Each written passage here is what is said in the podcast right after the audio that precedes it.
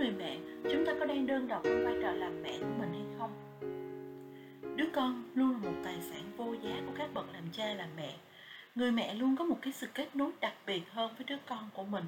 Phần vì đứa con là máu thịt của người mẹ, nhưng mà có phải một lý do khác là do định kiến của xã hội luôn quan niệm và cho rằng đã làm mẹ thì những gì liên quan đến đứa con của mình đều phải thực hiện và làm tốt một cách hoàn hảo nhất hay không? Làm mẹ là một thiên chức, nhưng không phải người phụ nữ nào sinh ra cũng đã được dạy cách để làm mẹ. Người mẹ thì cũng như người cha, khi có con, họ vẫn rất là bỡ ngỡ. Đối mặt với một sinh linh bé bỏng vừa từ cơ thể mình chào đời, họ cũng lúng túng, không biết phải chăm sóc thế nào, dỗ dành con ra sao, cho con ăn sữa bao nhiêu là đủ. Những trận bệnh đầu đời của con, thì người mẹ này cũng vô cùng hoảng sợ và lo lắng. Tại sao con mình lại sốt? Bây giờ con mình sốt như vậy thì phải hạ sốt như thế nào mới là đúng? Với những cái việc này thì người mẹ họ cũng thiếu kinh nghiệm y chang những người làm cha. Chỉ khác có một điều duy nhất là những đứa trẻ này từ cơ thể của người mẹ mà chào đời. Cho nên á, nếu mà xét về góc độ sinh học thì đúng là người mẹ đã mang thai 9 tháng 10 ngày và sinh ra đứa con. Nhưng mà về góc độ tâm lý thì người mẹ cũng y như người cha cũng lạ lẫm mới mẻ và đầy hoang mang khi đối diện với sinh linh nhỏ bé vừa chào đời.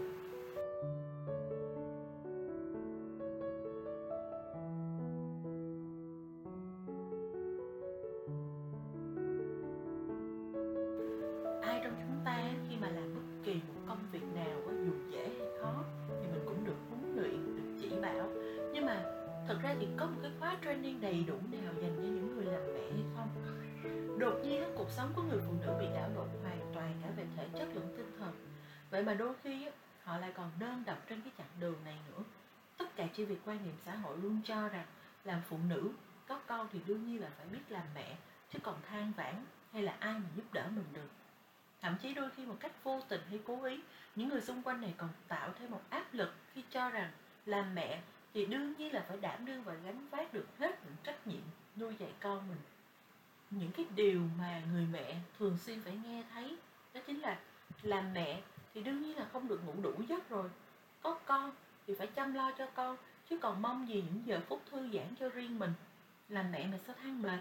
Làm mẹ thì ở nhà chăm con là chuyện đương nhiên. Sao lại phải than buồn? Đi ăn tiệc tùng gì thì để chồng đi là được rồi. Có con nhỏ mà còn đi để làm gì? Ở nhà chăm con đi. Vân vân và mây mây những cái chuyện làm mẹ là phải thế nọ thế kia. Hy sinh là chuyện đương nhiên. Mặc định là người mẹ phải làm được những cái nhiệm vụ này phải chu toàn được tất cả những cái việc chăm con, nuôi con mà không được quyền than mệt hay là không được quyền than buồn. Những người này thì thật ra họ có đang ác ý với những người làm mẹ không? Theo quan niệm của mình là không. Những cái lời nhận xét này hoàn toàn không phải xuất phát từ những ác ý, mà xuất phát từ một cái quan niệm sẵn có từ rất lâu rồi.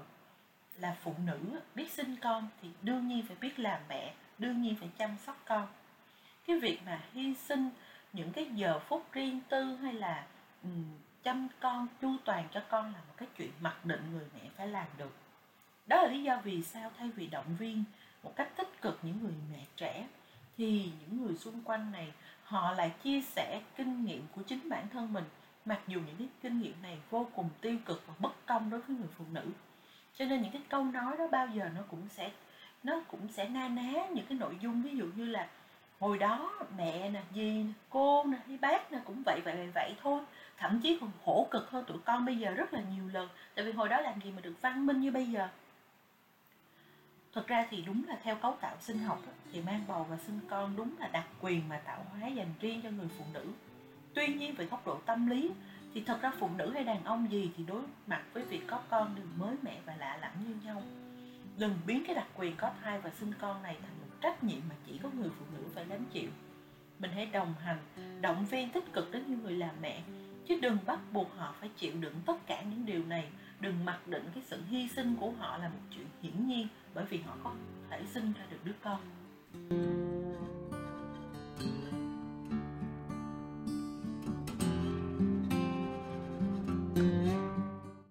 Mình có một chị bạn thì chị ờ, đã bức xúc vô cùng tại vì người lớn trong gia đình là yêu cầu à, sau khi mà sinh con xong thì hai mẹ con à, dọn về nhà à, để mà người lớn chăm sóc, chứ không có được ở nhà riêng.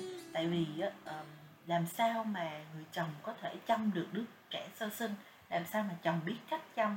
Rồi làm sao mà chồng có thể thức đêm, thức hôm cho con bú sữa được? Nên phải về nhà để còn gia đình chăm sóc. Mặc dù là hai vợ chồng chị đã có sự chuẩn bị rất là kỹ trước khi con chào đời anh chồng là đi học các lớp chăm sóc bé sơ sinh nè tắm con nè cho con ăn sữa. Vì hai vợ chồng đã xác định tinh thần ngay từ đầu là vợ chồng sẽ tự chăm nhau. À, do ông bà hai bên gia đình cũng lớn tuổi. Thêm nữa thì giao con cho người giúp việc thì cũng không có yên tâm. Vậy mà khi mà chị à, không có đồng ý dọn về nhà bố mẹ chồng ở cử thì người lớn rất là không hài lòng. Bởi vì vẫn một mực cho rằng làm chồng thì làm sao mà biết chăm con được làm chồng thì làm sao mà à, biết cách để chăm sóc cái đứa trẻ sơ sinh cũng như là chăm sóc người vợ sau sinh. Vậy thì cái câu chuyện ở đây là tại sao người mẹ vừa trải qua một cái kỳ sinh nở mất sức cả về sức khỏe lẫn tinh thần thì lại vẫn mặc định là người mẹ thì chăm con được. Trong khi người cha thì quan niệm xã hội lại cho rằng cái việc mà người cha không làm được việc nọ việc kia, không chăm được con là một cái chuyện hoàn toàn bình thường. Nếu mà ai đã từng xem qua bộ phim Tully, tựa đề tiếng Việt là Cuộc chiến bỉm sữa do diễn viên Charlie Theron thủ vai chính, thì mọi người sẽ thấy được rằng người phụ nữ phải chịu cảnh cô đơn cùng cực như thế nào trong việc chăm sóc con nhỏ. Nếu như người chồng tự cho mình cái đặc quyền là đã ra ngoài làm việc vất vả rồi, thì được quyền bàn quan đứng ngoài cái trách nhiệm chăm sóc đứa con mới chào đời cũng như là những đứa con khác của mình quá trình nuôi con thì luôn đầy những khó khăn. Mà đôi khi những cái khó khăn này là do chính từ áp lực mà những người xung quanh vô tình tạo ra cho người phụ nữ đang hay sắp làm mẹ. Làm cho những người phụ nữ này, họ cảm thấy đơn độc hơn nữa trên hành trình làm mẹ của mình.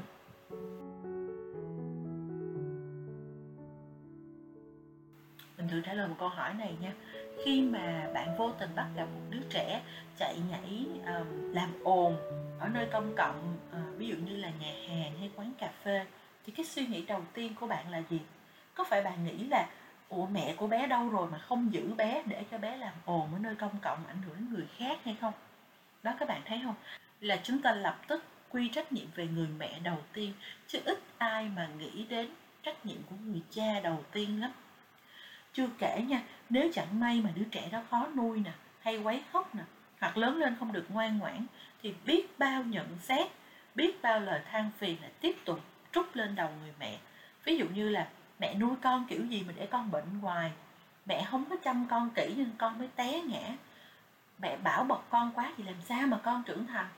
Hay là mẹ mà không biết dạy con để cho con ăn nói hỗn hào? Rồi mẹ thế nọ, mẹ thế kia.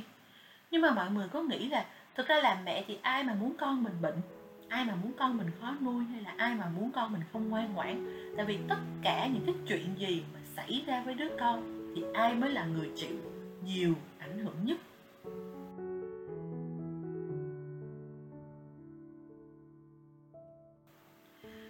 Khi mà thấy một người mẹ xòe xoài trong ăn mặc thì đừng vội chê bai họ, bởi vì chắc chắn rằng họ đã từng là một cô gái rất chỉnh chu trong vẻ bề ngoài nhưng mà cái lúc mà bạn thấy cô ấy bê bối đó, có thể là cô ấy đã thức trắng một cái đêm trước đó để mà chăm con bệnh, hoặc là ẩm bồng con, dỗ dành con quấy khóc.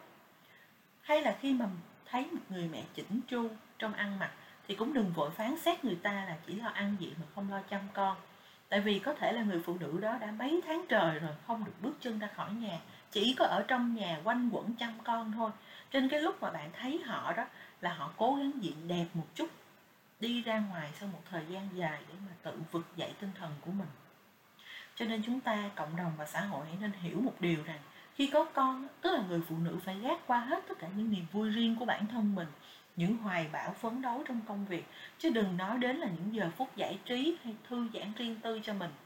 Cho nên chúng ta hãy dừng lại cái việc cho dù vô tình hay cố ý, tạo nên thêm áp lực tinh thần cho những người làm mẹ và cũng đừng nghĩ rằng đã sinh con thì đương nhiên là phải làm được hết những việc như là dạy con, chăm con, nuôi dưỡng con một cách hoàn hảo nhất.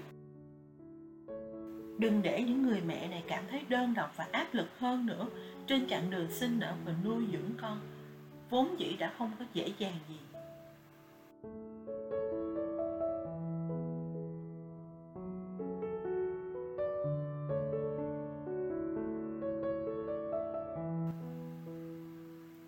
Và những người làm mẹ chúng ta, khi mà chúng ta đưa được cái sinh linh nhỏ đến đến với thế giới này, chăm con và nuôi dưỡng con, tức là chúng ta đã làm được nhiệm vụ rất là thần kỳ rồi.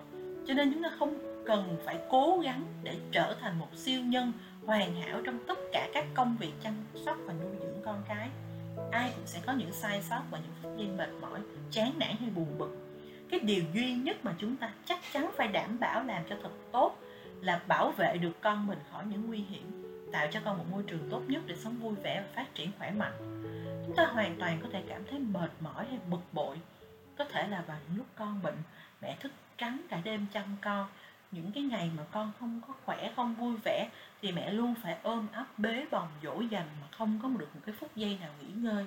Hay là những cái lúc mà mình bỏ công sức ra cả buổi trời để chế biến cho con những cái món ăn ngon nhất mà cuối cùng con lại không thèm ăn miếng nào hết. Hay là khi mà con lớn lên á thì những lúc mà con trái ý nè không có hành xử theo uh, những cái tiêu chuẩn mà mình cho là đúng cãi lại lời mình. Những cái lúc đó đó cảm thấy bực bội và mệt mỏi là biểu hiện cảm xúc hoàn toàn bình thường. Nhưng cái điều quan trọng là mình đừng tuyệt vọng và tiêu cực. Bởi vì mình có cái quyền được nói ra cảm xúc mình đang nghĩ như thế nào mình đang mệt mỏi như thế nào mình có quyền yêu cầu bố của đứa con mình phải chia sẻ những cái mệt mỏi này và san sẻ những công việc chăm sóc nuôi dưỡng con với chúng ta. Đừng có ôm đờn và chịu đựng một mình để rồi mình phải rơi vào trầm uất và kiệt sức. Trong quá trình nuôi dạy con thì chắc chắn không ít thì nhiều, mình cũng sẽ một lần đối mặt với những lời nhận xét tiêu cực đến từ những người xung quanh.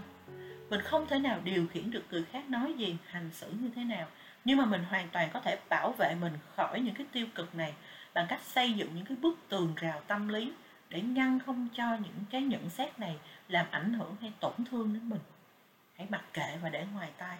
Nếu mà những cái nhận xét này mình thấy là nó mang tính chất tích cực chia sẻ thông tin chăm sóc con hữu ích mà mình thấy là phù hợp với con mình nè với tính cách của vợ chồng mình nè với hoàn cảnh của gia đình mình thì mình tiếp thu. Còn nếu không á, thì hãy để lời nói trôi theo gió bay thôi. Đừng ghi nhớ đừng để trong lòng.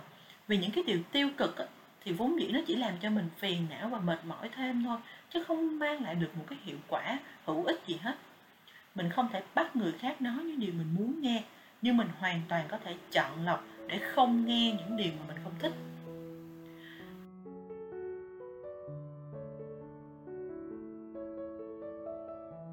Với cái tốc độ phát triển của mạng xã hội về internet như hiện nay, thì rất là dễ tìm thấy được những cái chuyên gia nuôi dạy con tự phong trên mạng. Cho nên khi mà mình tìm thông tin thì mình hãy tiếp nhận cái thông tin này một cách có chọn lọc. Đừng có để những cái lời khuyên này nó trở thành áp lực cho mình.